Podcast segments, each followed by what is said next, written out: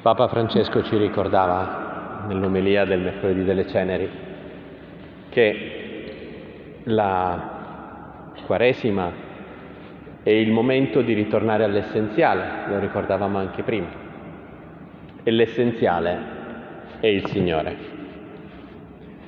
Per questo motivo, eh, questo è anche il senso delle varie domeniche di Quaresima che stiamo affrontando nella liturgia. E la prima domenica è stata quella delle tentazioni del Signore, dei 40 giorni della contemplazione, dei 40 giorni nel deserto di Gesù. E che cosa ci dice questa prima domenica di Quaresima che abbiamo vissuto? Perché Gesù va nel deserto? Per quale motivo Gesù va 40 giorni nel deserto. E il motivo è,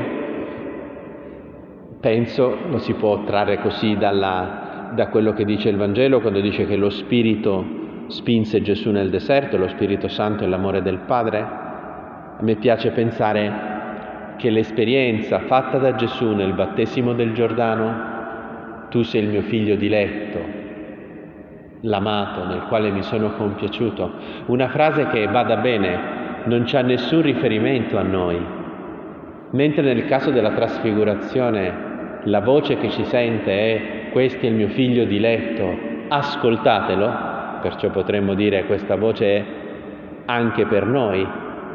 Nel caso del battesimo del Giordano non c'è nessun ascoltatelo, è un puro abbraccio di Dio Padre a Dio Figlio. È Dio Padre che dice a Dio Figlio, incarnato, che è Gesù, quanto sei bello, figlio mio, quanto ti voglio bene. L'esperienza che Gesù come uomo ha fatto nella sua umanità della filiazione divina eterna che c'ha sempre in quanto persona divina, deve essere stato qualcosa di così pazzesco che per 40 giorni Gesù non ha voluto che il cibo, la bevanda lo distraesse dal contemplare questa bellezza. Perciò Gesù va nel deserto. Mi ricordo sempre no, un episodio della vita del fondatore dell'Opus Dei, sicuramente di cui abbiamo già parlato, no? un, un giorno del 1931 eh, che aveva provato a fare l'orazione nella chiesa di cui era rettore e non c'era riuscito, stava come un sacco di patate, come capita ogni tanto a te e a me, no? Poi invece aveva preso, era uscito, aveva preso il tram e sul tram, wow, il Signore gli dona l'orazione più alta della sua vita, un'orazione in cui lui scopre, sente tutto il desiderio di Dio Padre che lui sia suo figlio.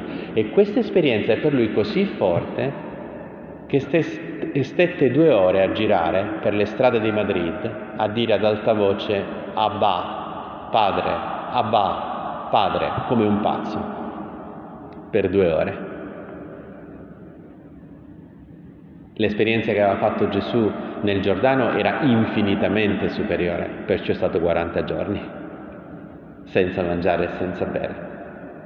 Scherzando, no? Io soltanto una volta mi sono dimenticato di mangiare nella mia vita, che è stato al Museo della Ferrari a Maranello. Guardato l'orologio ed erano le 5 e mezza di pomeriggio e non avevo pranzato. Io, però diciamo, scusi, ci sono i santi che lo fanno con la filiazione divina, io l'esperienza che ho avuto più forte del non mangiare è al Museo del, della Ferrari a Maranello. Perché quando il cuore la testa ti prende tanto, cioè a quel punto là ti dimentichi. E Gesù va nel deserto 40 giorni perché è così contento del fatto di sentirsi anche umanamente figlio di Dio, così profondamente, che ha bisogno di 40 giorni di ritiro.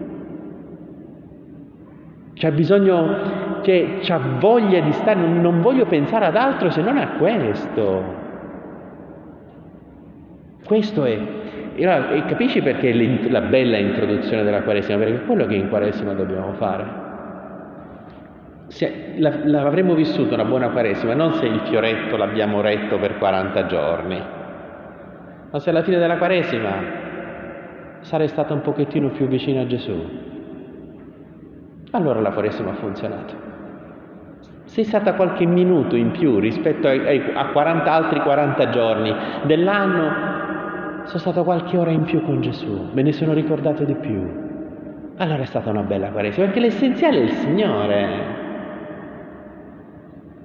L'essenziale è il Signore. E proprio per questo la seconda domenica di Quaresima e la terza domenica di Quaresima nel rito ambrosiano sono la domenica della Samaritana e la domenica di Abramo, due domeniche in cui si parla della fede. Perché, perché il tema della Samaritana, che è quello un po' di cui ti volevo parlare oggi, no? che è una scena bellissima, e la si può capire bene se la si legge insieme con il passo che quando nel rito romano si parla della Samaritana si legge come prima lettura è tratto dall'Esodo, quindi siamo nel corso del viaggio nel deserto che gli ebrei stanno facendo dall'Egitto alla terra promessa.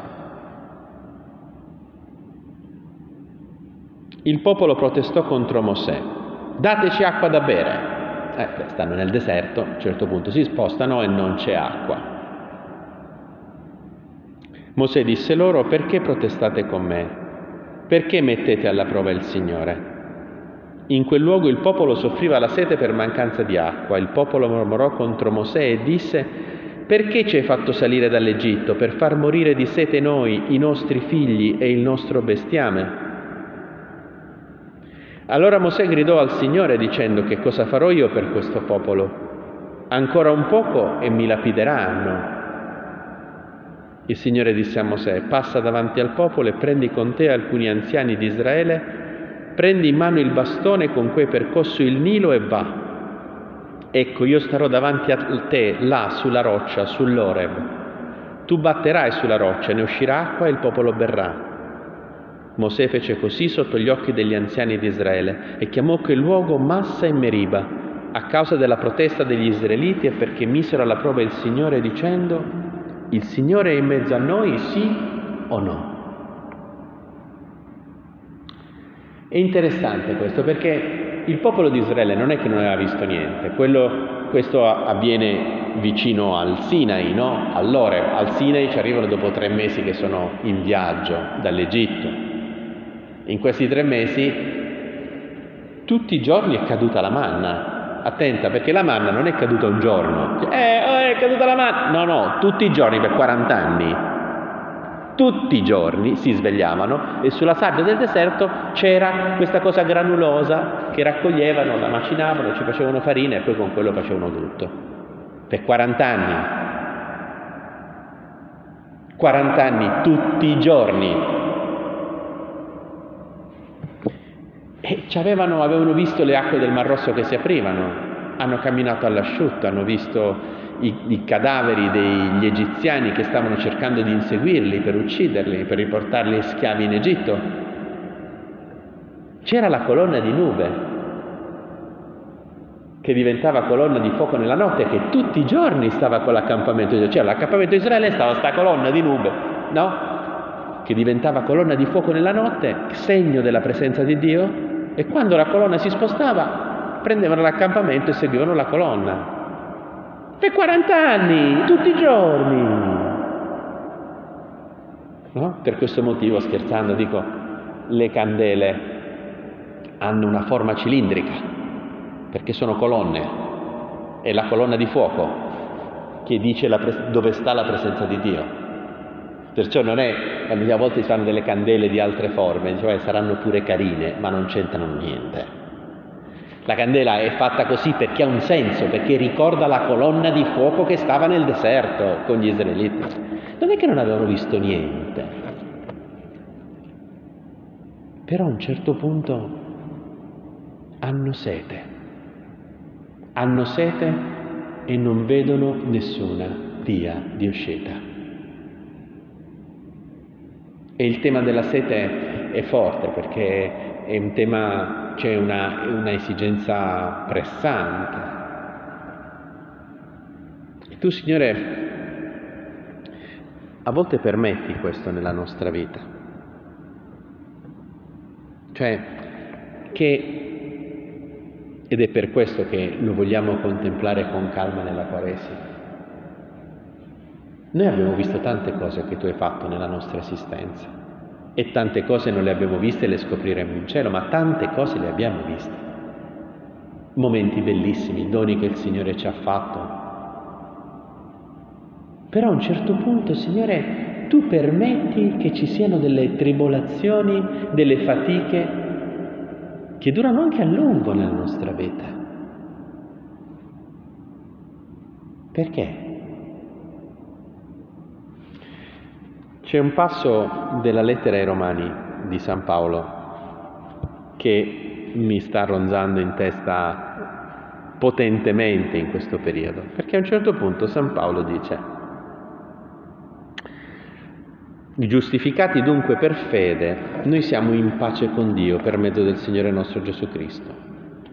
Per mezzo di Lui abbiamo anche, mediante la fede, l'accesso a questa grazia nella quale ci troviamo. La grazia, ti ricordo, è l'amicizia con Gesù, è la relazione gratuita, il potergli parlare, il poterlo ricevere nell'Eucaristia, il, ricevere, il poter ricevere il suo perdono nel sacramento della penitenza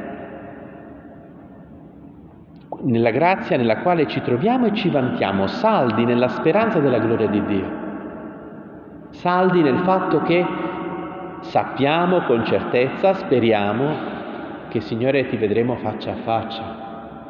Questa amicizia che inizia sulla terra per cui ti intravediamo finirà nel fatto di vederti faccia a faccia. Vultum tum domine requiram, Signore cerco il tuo volto. E non solo, dice San Paolo, attenta a questa frase. Ci vantiamo anche nelle tribolazioni. Wait, aspetta un attimo. San Paolo, che stai dicendo?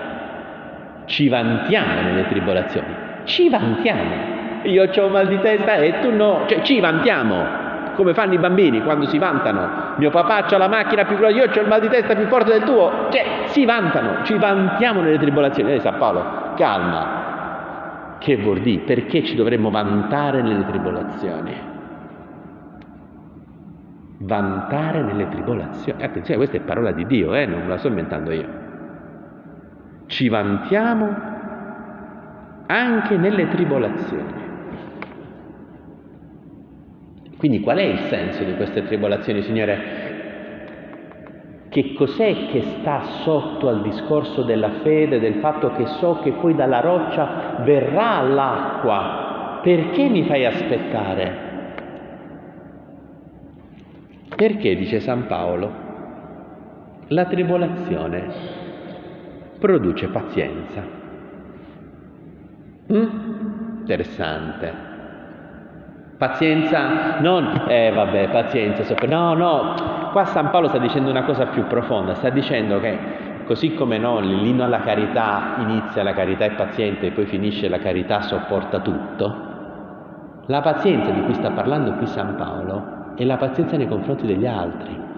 La tribolazione, il fatto di stare nella sofferenza ci permette, ci l'esperienza del proprio limite ci permette di essere più comprensivi nei confronti degli altri, la pazienza nei confronti degli altri, cioè che io scopro che cosa vuol dire stare nella tribolazione e quindi quando vedo quella persona che non ce la fa, posso capire che cosa vuol dire stare nella tribolazione sua.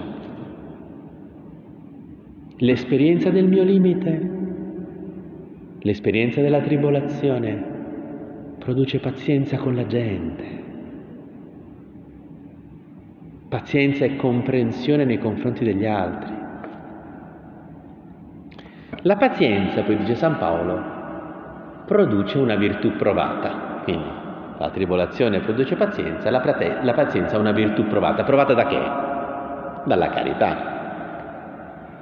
Non so se hai mai incontrato persone che hanno virtù fastidiose, ti è mai capitato questo? A me tante volte. Mm? dicevano San José Maria, dicevano, per piacere, fate il piacere di essere un po' meno cristiani, no? Un po' meno virtuosi, perché sono virtù antipatiche. Quando sono le virtù antipatiche? Quando non servono alla carità, quando non servono per amare, quando non c'è comprensione per chi non le ha, quando ti fanno mettere su un piedistallo e ti fanno giudicare tutti quanti, virtù antipatiche. No? L'esempio te l'ho fatto tante volte, ma vale la pena, no? quel punto fortissimo di cammino di San José Maria. Quanto è bella la santa purezza, ma non è santa né gradita a Dio se la separiamo dalla carità. La carità è il seme, la purezza è l'acqua che serve per innaffiare il seme. Ma se non c'è il seme, senza la carità, l'acqua trasforma le anime in pantani immondi da cui esalano miasmi di superbia. La purezza, senza la carità, trasforma le anime in pantani immondi La virtù o ci serve per amare o non serve a niente, non è virtù, è una falsa virtù, lo dice San Tommaso, la forma della virtù è la carità, di ogni virtù è la carità, nel momento in cui manca la carità è una virtù informe. Ah, la tribolazione, proprio perché genera pazienza e quindi comprensione, fa sì che la virtù sia una virtù che predispone all'amore, alla carità, alla comprensione degli altri una virtù che non mi porta ad amare di più gli altri, una virtù che non mi porta ad aprire più il cuore agli altri, non è virtù cristiana. La virtù è provata al fuoco della carità. Se non regge a quel fuoco, vuol dire che, non è, cioè, vuol dire che ci sta un'impurità che non è vera virtù. Perciò alla sera della vita saremo giudicati sull'amore, diceva San Giovanni della Croce. Solo su quello tutto il resto verrà da sé. La virtù provata produce la speranza, è certo, perché nel momento in cui tutto serve alla carità, io ho la certezza che quella comunione di persone, quella comunione con Dio che inizia con la virtù vera, possa un giorno arrivare alla pienezza del paradiso. Questa speranza non delude, perché l'amore di Dio è stato riversato nei nostri cuori per mezzo dello Spirito Santo. Infatti, quando eravamo ancora deboli, quando eravamo ancora peccatori, nel tempo stabilito Cristo morì per gli empi. Una considerazione di San Paolo finissima. San Paolo, cioè Gesù muore per noi essendo noi dei disgraziati, dei peccatori. Ora, a stento qualcuno è disposto a morire per un giusto, no? se uno stesse sparando al Papa, forse magari qualcuno di noi avrebbe il coraggio di frapporsi fra la pallottola e il Papa, preferire di morire lui piuttosto che il Papa, no? Muore per un giusto. Ma per Totorina no. Eh no, non mi metti in mezzo a chi sta sparando a Totorina. Chi morirebbe per un, no? Dice San Paolo, ma Dio dimostra il suo amore verso di noi nel fatto che mentre eravamo ancora peccatori, Cristo è morto per noi. A maggior ragione ora, giustificati nel suo sangue, saremo salvati per, dall'ira per mezzo di lui. Cioè, Gesù è morto per noi quando eravamo dei fetenti. Ora siamo stati purificati, come non farà tutto il resto? Di tutto questo alla verità di tutto questo possiamo arrivare soltanto facendo il percorso tribolazione, pazienza, virtù provata, speranza. Perciò il Signore permette la tribolazione e perciò ci vantiamo nella tribolazione. Signore, non è facile per noi vantarci nella tribolazione, eh? anche perché a volte è veramente dura, Gesù lo sa. Però è questo quello che vogliamo, Signore, contemplare nell'orazione fatta con calma durante questo tempo di Quaresima.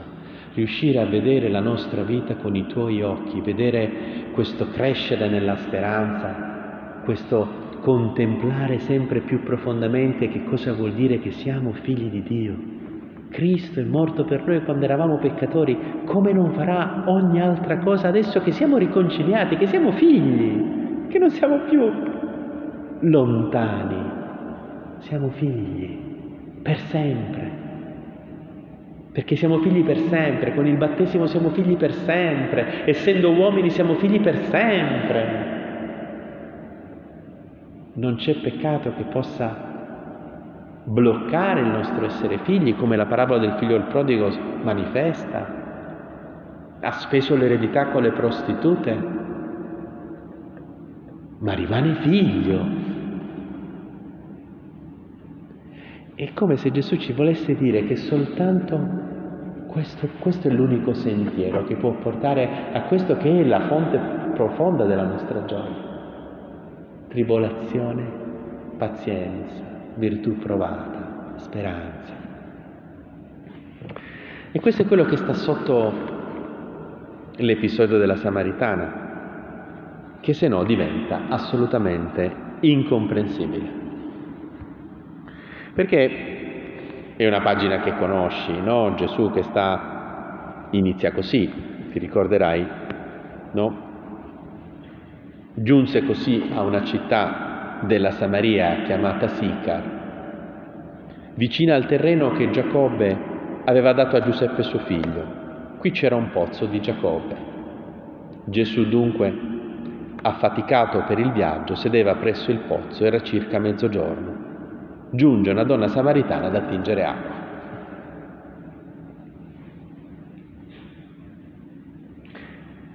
Perché è una pagina stranissima del Vangelo? A prescindere che il dialogo sembra un dialogo tra matti, no? Gesù che chiede acqua, poi dice che gliela deve chiedere lei, poi gli parla del marito, quella gli parla del Tempio di Gerusalemme, cioè sembra un dialogo, cioè se non si capisce che c'è questo doppio registro della sete fisica e della fede, della sete esistenziale, spirituale potremmo dire, e c'è un continuo passaggio fra questi due registri, non si capisce niente. Ma la prima cosa che notiamo è questa, che alla fine nessuno dei due beve, no? Ti ricordi come finisce la scena? Che lei lascia l'anfora sul bordo del pozzo e va a dire a tutti quanti mi ha detto quello che mi è successo. E Gesù che gli chiede da bere non riceve niente da bere. Però, però alla fine Gesù è sazio, perché quando tornano gli apostoli dicono, eh, Rabbi mangia, gli chiedono di mangiare, hanno portato le provviste dal paese, ma egli rispose loro, io ho da mangiare un cibo che voi non conoscete. Quindi Gesù è sazio, c'è una sete di Gesù e questa è la cosa più bella che dobbiamo contemplare di questa scena. Gesù si presenta come colui che ha sete, che è stanco, che ha sete di te, che ti desidera, ti desidera. È sfinito per la sete che ha di te. Ti sta cercando. Questa è la sorgente della nostra speranza, questo è quello che dobbiamo contemplare nella Quaresima e perciò, Signore, vogliamo farci trovare in questa Quaresima tornare a te con una bella confessione, farci trovare nella preghiera, perché il Signore ci desidera e da qui, da qui dobbiamo partire. È bella questa parola desiderio, no? lo sai benissimo. Desiderio deriva dal fatto che da sidera, dalle stelle, desiderare qualcosa è, è stare come in una notte buia senza stelle e desiderare che ci siano le stelle, cioè la vita per Dio è senza stelle se tu non ci sei. È una notte buia, sfinito dal cammino. Gesù dunque, affaticato per il viaggio, sedeva presso il pozzo e perciò dice alla donna dammi da bere. Quello che le sta chiedendo non è l'acqua fisica, e che l'esperienza della sete che noi possiamo fare, delle tribolazioni che noi possiamo avere, che è l'esperienza della sete, è in minima parte fare esperienza di quello che c'è nel cuore di Dio per te e per me. Quanto ti desidera Dio, quanto ha desiderio del tuo amore, quanto ha desiderio di starti vicino, quanto ha desiderio di prenderti e di stringerti forte, il desiderio che Dio ha di te.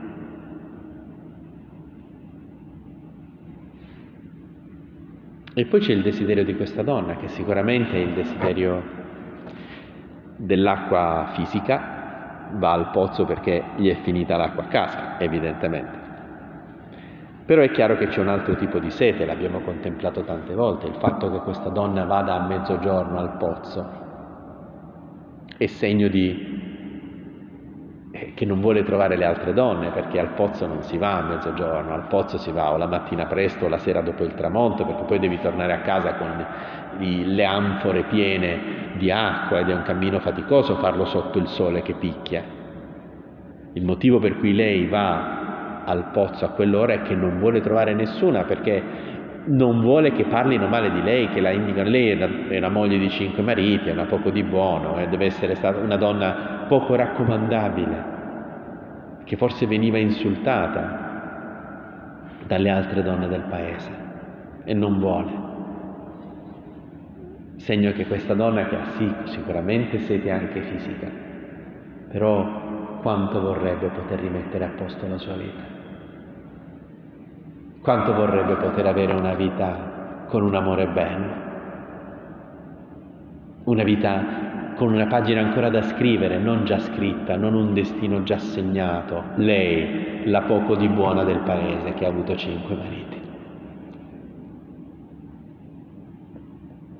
Ed è questo quello che il Signore le offre. Se tu conoscessi il dono di Dio e chi è colui che ti dice dammi da bere, tu avresti chiesto a lui ed egli ti avrebbe dato acqua viva. È l'incontro di questi due desideri.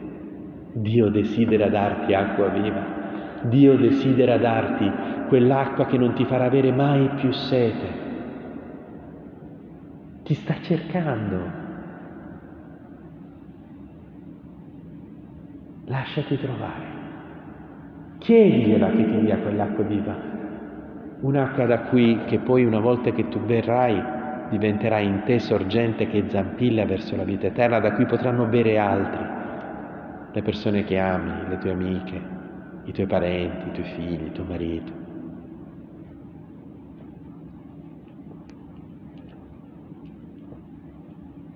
Gesù le risponde, chiunque beve di quest'acqua avrà di nuovo sete ma chi berrà dell'acqua che gli darò non avrò più sete in eterno.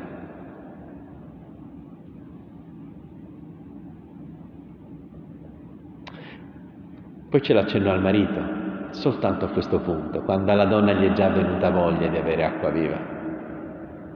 Ed è bellissimo come non è che Gesù intigna, come si dice, no? Insiste e dice, va a chiamare tuo marito e torna qua. Gli risponde la donna, io non ho marito. Le dice Gesù, hai detto bene, io non ho marito. Infatti hai avuto cinque mariti e quello che hai ora non è tuo marito. In questo hai detto il vero.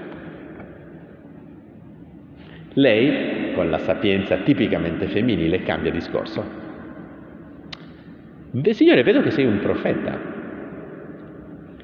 I nostri padri hanno adorato su questo monte. Voi invece dite che a Gerusalemme il luogo in cui bisogna adorare. È sparito il marito dall'orizzonte. E non è che Gesù dice, eh dai, eh dai, eh dai, no, cioè, perché questo siamo tipici tutti, cioè quando ci teniamo un po' in difficoltà la buttiamo sulla teologia, no? Quando, normalmente quando eh, la buttiamo sulla teologia. Gesù ci sta al gioco, perché le dice, credimi donna, viene l'ora in cui né su questo monte né a Gerusalemme adorerete il Padre. E gli fa il discorso del Tempio, lo Spirito e verità, anche per Gesù sparito il marito, gliel'ha detto. Ha capito qualcosa si stava muovendo nel cuore di quella donna perché è sincera, non ho marito. Punto, basta. Signore delicatissimo, delicatissimo. Sa che nel momento in cui il cuore si apre, poi la grazia c'è una sua dinamica. E questa donna, questa poco di buono, diventa l'apostola per cui si converte tutta una città. Venite, venite a vedere uno che mi ha detto tutto quello che ho fatto. Vedi il percorso della fede, questa sete, la nostra sete che incontra la sete di Dio. Questa è una definizione di preghiera è la tua sete che incontra la sete di Dio. E come capita a questa donna ci fa cambiare. Noi andiamo lì alla preghiera per chiedere che si risolva quel problema, che si sparisca quella, quella, quella questione e Gesù invece ci cambia. Chiedimi acqua viva tu. E allora chiediamo alla Madonna, Madre, tu ci hai ci sei stata affidata come madre, noi ti, stiamo, ti siamo stati affidati come figli sotto la croce. Prendici per mano. Prendici per mano quando è il momento della fede, quando è il momento buio, quando è il momento della sete. E scoprire che questa sete tu la, il Signore la permette soltanto perché ci faccia scoprire la sete che Dio ha di noi. Se non avessimo mai esperienza della sete, noi non potremmo immaginare neanche lontanamente che cosa vuol dire quanto Dio ci desidera. Ecco, Madre, prendici per mano, facci fare questa scoperta in questa Quaresima che vogliamo vivere, no? e che, ripeto, è un tornare all'essenziale, a stare con Gesù un pochino di più.